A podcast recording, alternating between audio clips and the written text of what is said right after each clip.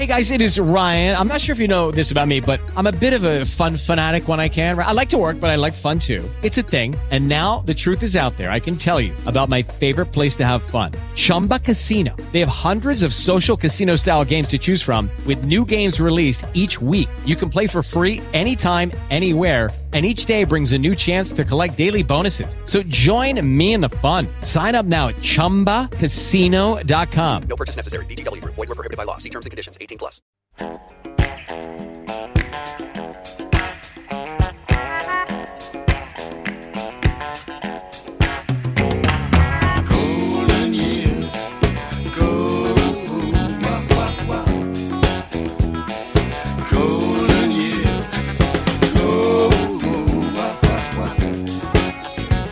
Radio De Furlane, bentornati a Golden Years. Un saluto dal vostro pilota spazio-tempo Andrea Ioime che vi riporta ancora una volta indietro di 50 anni per raccontare la nascita di un successo inatteso, quello di Tubular Bells di Mike Oldfield, che proprio nell'aprile 1973 conclude le registrazioni del suo album d'esordio, il lavoro con cui dovrà fare i conti per tutto il resto della sua carriera. E quindi capolavoro o esagerazione kitsch. Io non commento questa suite di quasi 45 minuti suddivisa in due facciate sul vinile, prodotta, ideata ed eseguita da un chitarrista di neanche 20 anni, che però aveva già suonato con Kevin Ayers, aveva esordito con la sorella quando non era neanche maggiorenne ed era pure nel giro di band della scena di Canterbury. Tubular Bells, che uscirà un paio di mesi dopo per la neonata Virgin Records, è un mix, per qualcuno magari indigesto, senza dubbio magniloquente e prolisso, di progressive, world music, folk, classica elettronica, ambient, new age. L'album era già stato registrato nel suo appartamento di Tottenham in forma di demo, sovraincidendo vari strumenti, facendo tutto lui, insomma. Poi a fine 71 entra al Manor Studio per registrare su un 16 piste questa suite infinita, anzi la madre di tutte le suite anni 70. Incassato l'interesse della neonata Virgin Records fa quasi tutto da solo, passando da uno strumento all'altro, mettendo in fila tutti i lati positivi e pure quelli negativi del prog, lavorando per un anno intero. Il 25 maggio finalmente l'album esce in Europa, mentre per gli USA bisogna aspettare ottobre, ma sarà un'attesa fruttuosa perché il tema iniziale tra minimalismo e Terry Riley, che è la stessa cosa, sarà usato per la colonna sonora di uno dei film più controversi del decennio, L'Esorcista. Anche se le vendite iniziali sono misere, il successo cresce piano piano e inesorabile, al punto che Mike Oldfield riesce addirittura a superare se stesso in classifica, ossia a tornare nelle chart con Tubular Bells, un successo diesel, quando è già uscito è il successivo album Hergest Ridge, dove c'è anche eh, Romina Power. Oggi si calcola che le copie vendute siano 15 milioni e che nel Regno Unito sia tra i primi 50 album più venduti di tutti i tempi, ma questo non significa che ve lo farò ascoltare tutto. Tubular Bells, un pezzo. 再走。